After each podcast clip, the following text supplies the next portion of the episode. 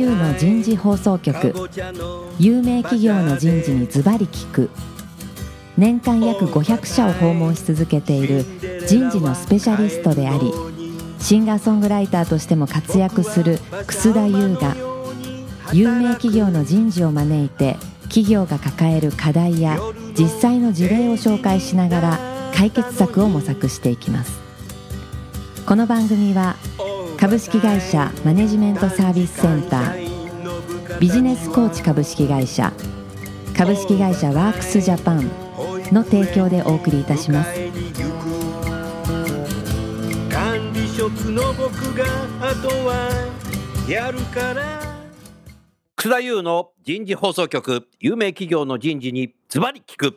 パーソナリティの楠田優です先週先々週からお送りしているテーマ採用と育成の連携今日は第3回になります採用と育成の連携のあり方早速ゲストの方をご紹介しましょう株式会社ニトリ採用教育部部長の長島博之さんです長島さん今日もどうぞよろしくお願いしますよろしくお願いします。続きまして、プロフューチャー株式会社代表取締役社長、HR 総研所長の寺澤康介さんです。寺澤さん、今日もどうぞよろしくお願いします。よろしくお願いします。そういえばね、長島さんね、僕ね、はい先週ね、はい。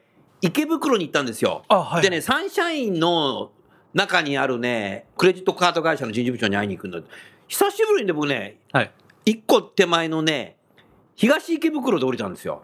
で、昔はね、外歩いてたんだけど、あそこね、下、トンネルから繋がってんだよね。あはい。それでさ、サンシャインに入れたらさ、はい左にニトリのお店があってさ、時間が少し早いからさ、はい入っちゃった。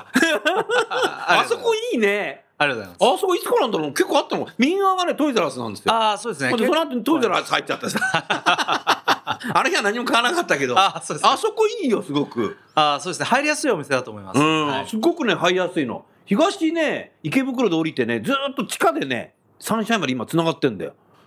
ふとカード会社の人事部長行ったら、いやもうだいぶ前からありますよとかって 知らなくて、池袋からサンシャイン行くと結構さ、若者がいっぱいいてまっすぐ歩けないんだよね、あそこね。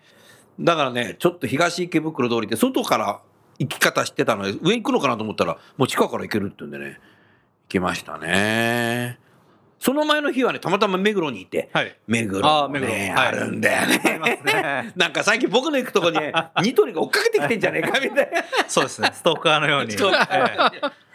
いろんなとこにはい都心もできてきたよね。新宿もあるしねえ。そうですね。新宿、渋谷。渋谷とありますんで。うんは昔は少し郊外ってニトリさんええイメージがあったけどい。、そうですね。どんどんさ、ええ都心に出てきちゃって渋谷だ、新宿だ、はい池袋って出てきたね。そうですね。すごいねあの、やっぱりこっち出てきていいこともあってですね。やっぱりデパートの中に入ると、接客もやっぱりデパートのいい影響を受けていきますし。東武百貨店の接客よかったよ。あ、本当ですか？たまたま僕の知ってる女性がいてさ、はい。はい。ね、えー、何してんのって言う先生のこと何してんのよとかってね、僕お客出たんだ。知ってる女性。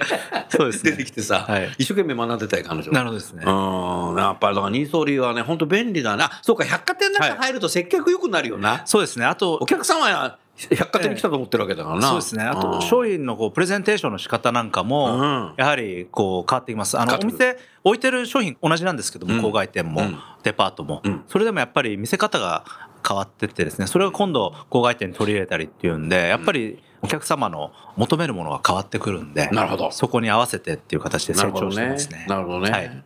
僕あの長男がはい。君津に住んでんだけど、はい。木更津にも大きいなニトリがあるんですよ。はい。あそこにさ、い。あのテーブルと絨毯が欲しいって言うんで連れてったらさ、はい。の2階にあるんだけど、はい。その後1階降りてさ、はい。なんか鍋とかさ いろんなもの買っちゃってさ、はい。全然な値札見ないで買っちゃうんだよね、子供っていうのはさ最後お父さんがお金払うと思ってさ ほいで結局のレジもお父さんやってとかっつってレジを自分で払ってさ、外出てったらさ、さっさと車に積んじゃってさ、あ、なるほど。俺何して俺財布だけ持ってきゃいいのかみたいな。あれ、先生、今のうん。値札を見ないで買うっていうのは一番の褒め言葉でして、そうなの？目指してる世界観っていうのは、うん。こう欲しいと思ったら買って、うん。値段もあの見ないで買っても、あ、この値段ならいいねって言ってもらえるようなうんお店を目指して、そうなの、はいもう我が家そうなっちゃってるよ。ありがとうございます。結局俺の財布から出しちゃってんだけど、あのー子供はすげえなと思って。価格と品質へのこう信頼していただけてるっていう部分がやっぱりいいですね。日本人はやっぱ値札すごく見て、うん A と B を比べてくながら買い物する人多いんで、あああ、なるほど。なるほどね。ああ。りがとうございます。もう息子あんまり見ないでね、はいどんどん持ってきて、カゴ入れて。この番組、息子も聞いてるけどね。まあいいや。はい。すごいよね、だからニトリさんってね、都心にもね、ね店あるし、いろんなところに郊外にもあるしね、いや便利になってきたね。いや、実はですね、いや、これ、あの、番組内で言うことかどうかわかんないですけどもう言っちゃったら言わなきゃダメ 中目黒店で、あの、ソファーを購入しました。はいはい。ああの、電動式のうんソファーで、これ動くんですよ。はい。で、テレビの前でうん、ちょっと大きめのテレビを前に置いてやるとですね、まあシアターのように、こうなりまして、VIP 席のような、これをあの、もう妻とはい。見てですね、もう即決をして、あ、ありがとうござい値段は一応見ましたけど、ます。はい。あまあそうですね。見ましたけど、他と比べることなく、これはもう、座り心地もいいし、うん。まあ説明もしてもらってすごく良かったしよかったの？もう電動のどうどうなるの？リクライニングのようにこう、ファーストクラスですあの飛行機のこう、なんていうんですか、ファーストクラスファーストクラスみたいなすげえ。感じになるんですよ。それを家に買った買いました。値札見ないでお値段以上、おお値段以上だったと。いや、あの値段は見ましたけど。は なるほどね。なるほど。い。さあ、少しニトリさんのコマーシャルが入りましたけど、今日は採用と育成の連携のあり方。少し寺澤さん、この辺の話をレクチャーしていただけますか？はい。まあ、私も長らく人事の方々と関わっている中でですね、採用部門と育成部門っていうのが、まあ、かなり縦割りになってる。まあ、大企業であればあるほど、縦割りになってるケースが、まあ、多いと。で、これ過去も、それじゃダメだと、もっと連携してやらなければいけないということが言われてきてたんですけれども、実際はなかなかここはうまく連携しないと。で、ところがまあ、前回、前々回話をしてきたようにですね、まあ、採用する際に、その、やっぱり育成をする、ちゃんとした育成をする企業だっていう、そういう情報発信やブランディングっていうのが大事だし、ここのこうつながりの重要性っていうのはますます増しているということが言います。で、また、なおかつ、どういう基準で取った人がどう成長していくのかっていうことを、まあ、客観的なデータでですね裏付ける。で成長するような人のやはり印象をですね採用の時によよく見て、えー採用するというここの連携が、まあ、今あのビッグデータ HR ビッグデータの解析だとかテクノロジーの発達によってよりまあできうる素地は出てきているとただし実際はですねうまくいっていない企業が圧倒的に多いわけですね。だから、まあ、ちょっとそれをじゃあどういうふうに進めていけばいいのかということが、うんまあ、今回ぜひ話し合いたいところですね。なるほどね。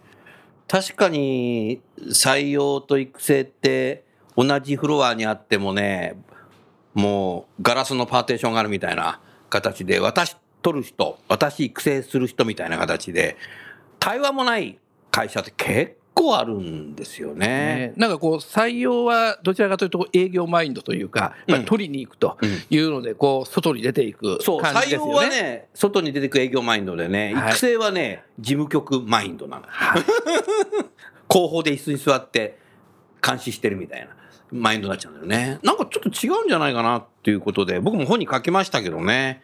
まあそういう意味で、ニトリさんは採用育成、採用教育部にね、書いてらっしゃると思う。でも、採用も育成もいろんなデータ持ってるよね。まあそうですね。評価の、評価、はい評価だ、評価のデータ持ってるよね。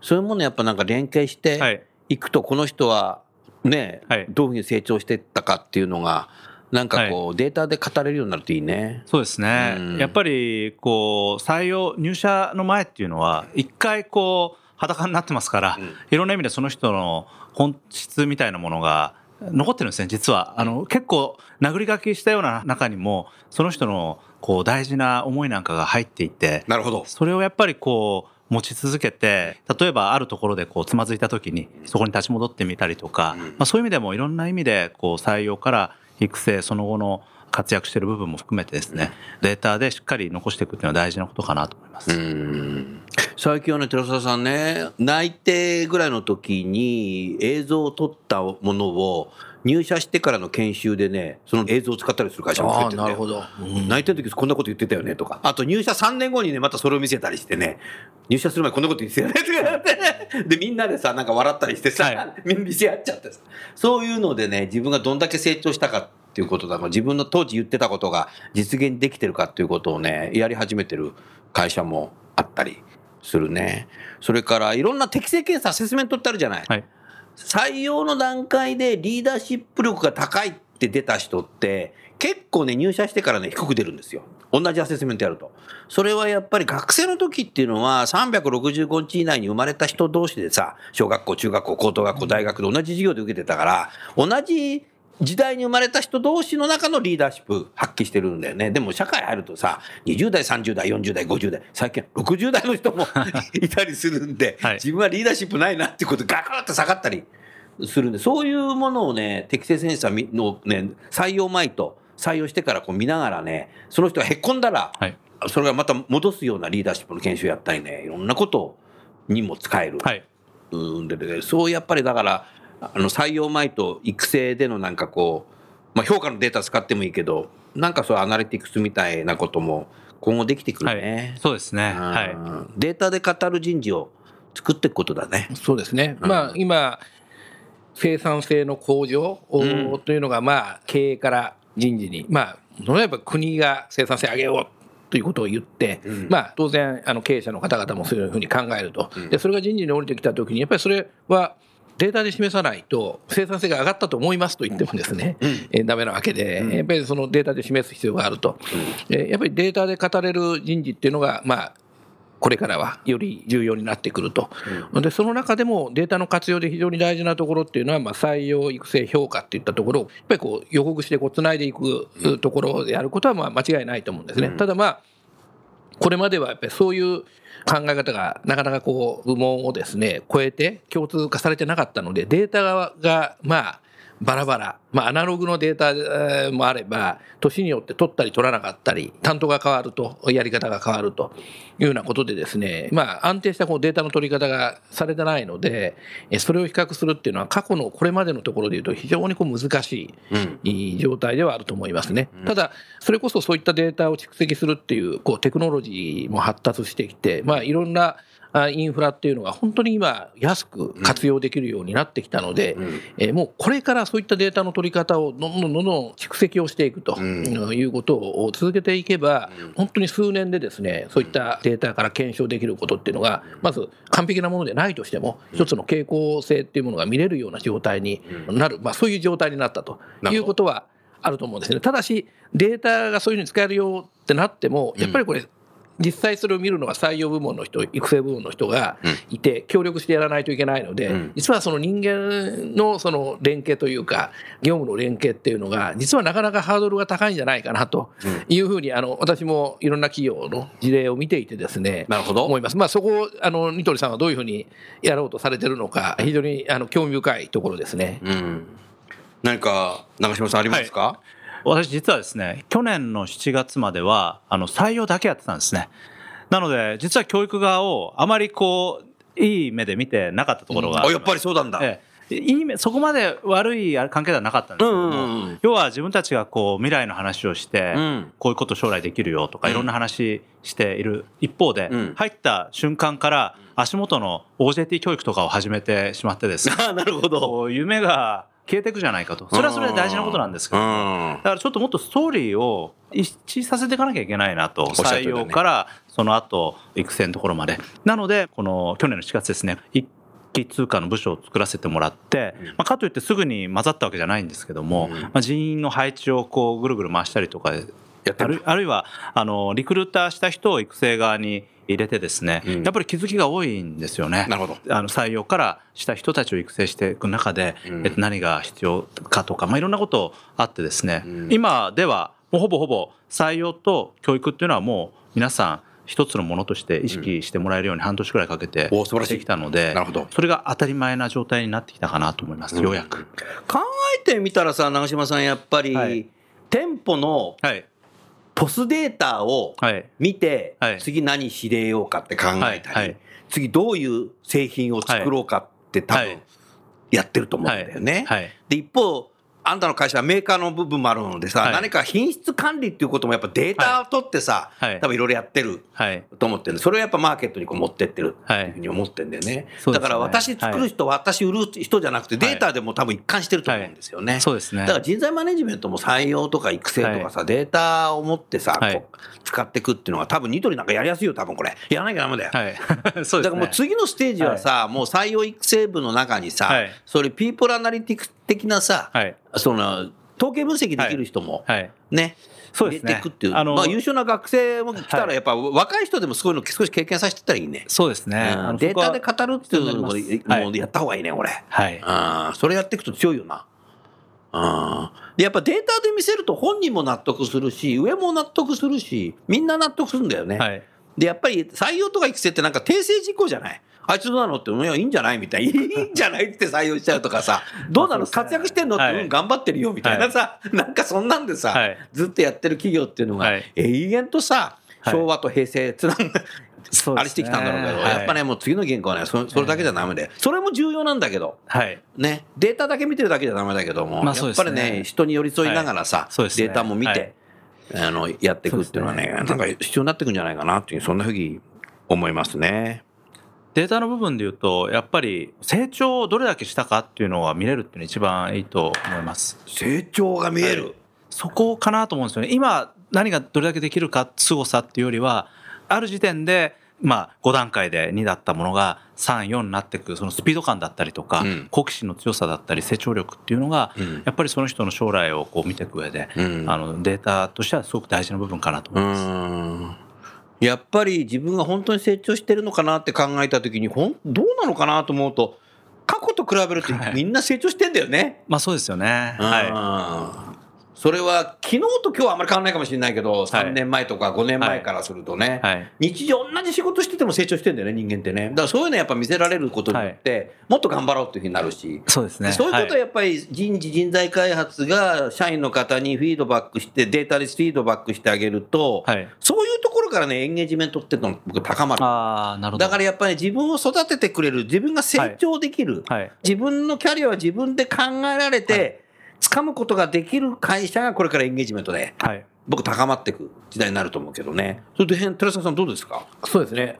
実はですね、昨年、えー私たちがやってる人事の、まあ、イベントで HR サミットっていうのがあるんですけども、なんか知ってるよ、それ。あ、知ってるじゃなくて、僕はさ、第1回、長嶋さんさ、はい僕第1回の HR サミットからさ、はい前日ね、フはいァシリテーターやってるの。あ、そうなんですね。ね。まあいいや。はいはい、どうぞ。あの、え、久田先生の年齢のことはもう一切考えてません。はい、お願いしております。はいで、あの、その中で、じゃあ、あの、ピョンチャンオリンピックのスピードスケートで、はいはいあのチームパシュートっていう、うんあの女性3人でこう知ってる。走る。あれでまあ金メダルを日本が取ったと。いうので、あれがかなり科学的なデータをを日本が駆使したっていう、まあ、記事があってですね、ちょっと関心を持ってその科学班の人に登壇してもらって話を聞いたんですけれども。あそうなんだ、はい、でその時にですね、おっしゃってたのは、なんか特別なすごいデータを出したわけじゃないんですって。あ、そうなの？ええ。うん。出したわけじゃなくて、チームでまあ共有するそのデータっていうのをん。まあ出したと、科学班としてこう出していったと。で実はそれを使って議論をできるようなうん遠慮なくですね、みんながこう議論したり話し合ったりするような、うん実はその組織の在り方っていうのが非常に大事だっていうふうに。おっしゃってましたね。そのデータを見ながらみんなで議論する、ね。議論すると。で、これが、あ例えばその、まあ、かつてのスポーツ界にありがちなのは、まあ、上から言ったことは絶対で、なんかその人がこうだって言うと、もうそうだと。だデータで出して説明しようが、いや違うと。まあ、経験と勘だみたいなところでですね、なるほど。えー言ったらまあいくらデータがあってもですね、それによってこう上下立場関係なく議論をしたりなるほど。そこでこういいことを提言したりということができない、これはあの心理的安全性ですかね。あのサイコロジカルセーフティー。あそうですね、こうそういうことを言っても仕方ないやと。聞いてもらえないんだしとところがこれまで出してるデータとは同じものを出していても、それをもとに選手も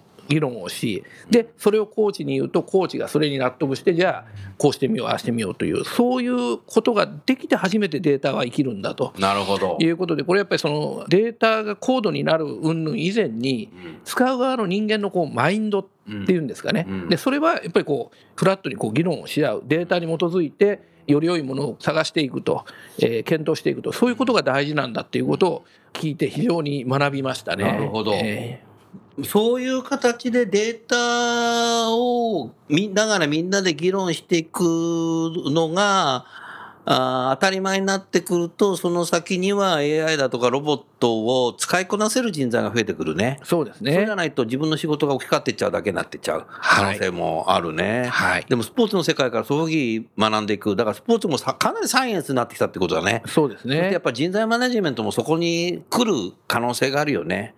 僕いつも思ってるのはね、スポーツアスリートをね、育成するやり方とね、ビジネスアスリートを育成するやり方とね、これ似てんじゃないかなと思って。ただビジネスにはビジネスアスリートって言葉ないけどさ、やっぱりリーダーなんだろうけども、だんだんね、そうなってきてんじゃないかなっていうふうに思うね。そうですねあまさにあのまあ最近のあの大坂なおみさんじゃないですけども、うんやっぱりコーチがやっぱその選手の力を引き出すように、まあコーチングをしてですねえ上から目線ではなくて力を引き出してあげるとその人の個性に沿ってですね。ーなるほど。えーなので、やはり一律的に何か会社が決めたことを、上が決めたことをやらせるのではなくて、うん。その人がやりたいこと、おその人の個性、適性っていうものに従って、その人のパフォーマンスが高まるようにしていくと、まあ、それがまた、先ほどのまあチームパシュート、これはチームで成果を出すということですけども、はい。えー個々の力は、実はそのオランダの選手よりも合計点でいうと下なのに、うん。チームでですね、より高い成果が出せるとうん。いうことになるんだと思うんですね。なるほど。なので、まさにチームのパフォーマンスをうん重視しているっていうのは、最近のまあ人事の世界でもありますけれども、やはりそういったものを引き出していくっていうのは、こうスポーツも、やっぱりビジネスの世界も、非常にこう似通ってるんだなというふうに、私も思いますね。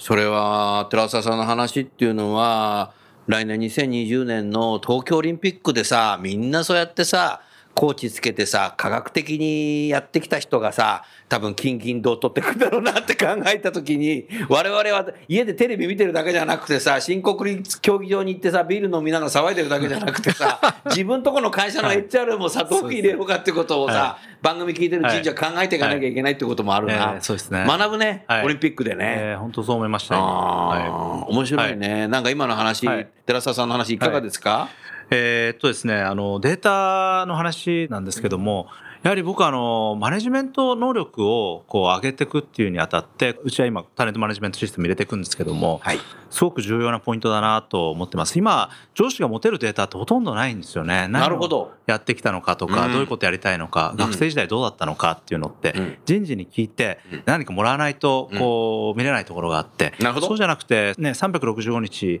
部下のこと考えるんであれば常にこう今までのヒストリーなんかをデータで見て何をさっきの話だと思うんですけど、本当にパフォーマンス最大化するためにうん。個別に見ていくっていうのは人事の仕事じゃなくて本来はこう現場のが話現場ですよ。現場のマネージャーべきだと役割だねそれはね。だそういう上司を増やすっていうのは本当こうデータでサポートできるんじゃないかなって、あの今思いました。そういうなんか大塚直美さんとかあるいはカーリングのあのコーチみたいな人がですねはいはいはいどんどんどんどん増えていくとそうだね。いい会社になっていくななんて今お話聞いて思いました。そうだね。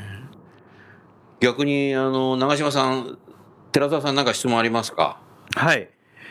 結構こう、まあ、データデータって話今出ましたけど上司を育てるのってどうすればいいのかなっていうのはいつもこう悩むんですよね。うちで言えば店舗の店長ですよね。ちょうど30から35で仕事も忙しい。部下の育成の仕方ってあんまり習ったことないみたいな人たちをこうどうすると育成できる人に育成できるのかっていう質問があります。はい。あの、ちょっとそれを私が答えられるかどうかは、あの、大変、まあ、不安なんですけれども、やっぱりこう、新しい今の時代のリーダー像って、やっぱり過去のものとは変わってきていると。で、これ、あるアメリカのリーダーシップを研究している、まあ、レポート、世界最大規模の調査で DDI というところがやった調査の結果を見たんですけども、基本的に部下と上司でいうと、情報量においては差がないどころか、部下の方が情報を持っているっていうケースの方が増えていると。で、過去は経験値においても、情報においても、上司の方が持っていて、でそれは特権的に持っているから、それを教えてやるっていうことができたんですけども、あの、今の時代、多くのビジネスにおいては、まあ IT 産業なんか特にそうでしょうけども、現場の方がやっぱり情報を持っているし、まあ、リテラシーも結構あったりすると。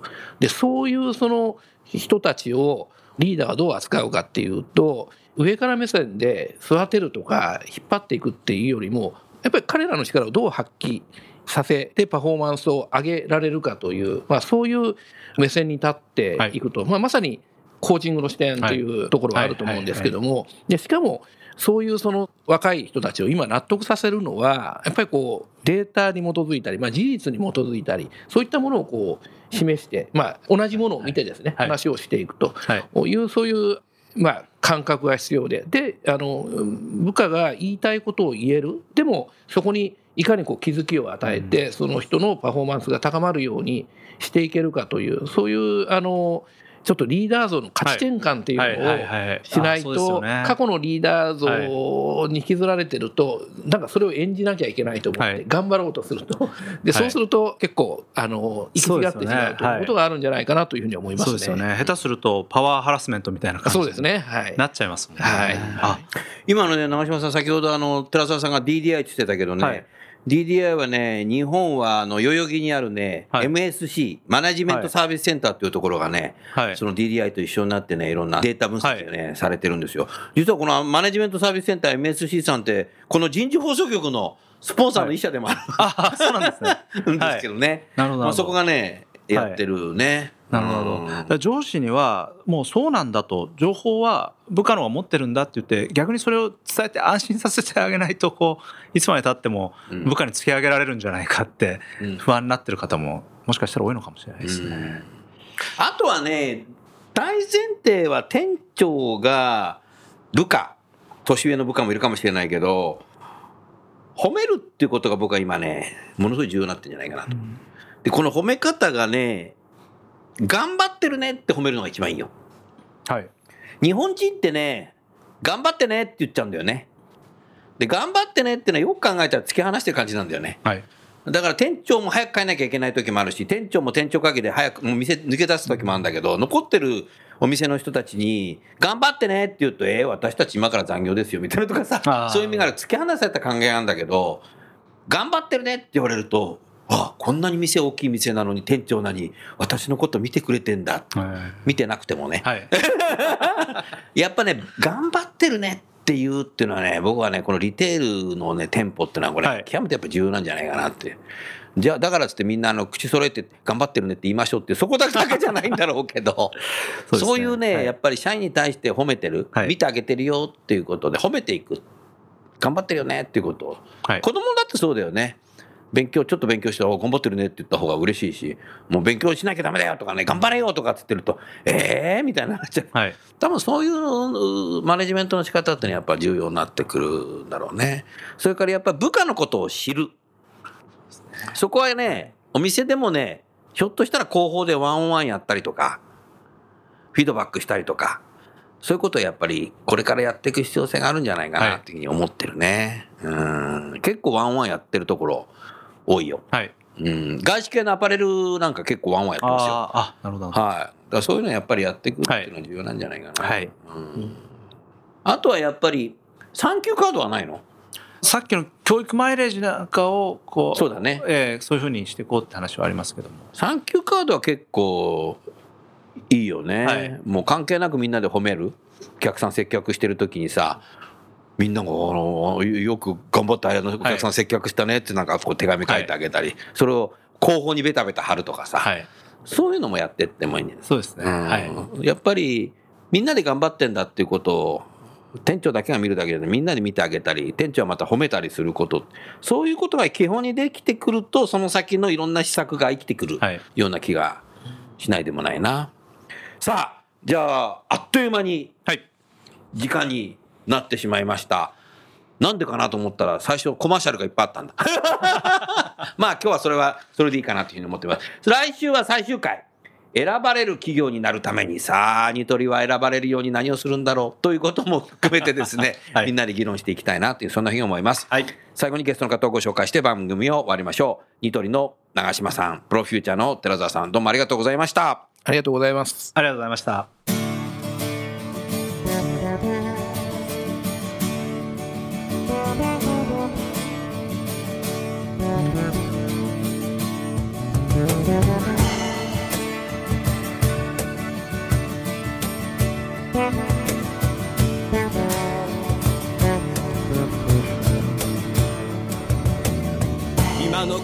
今日のお話はいかがでしたか？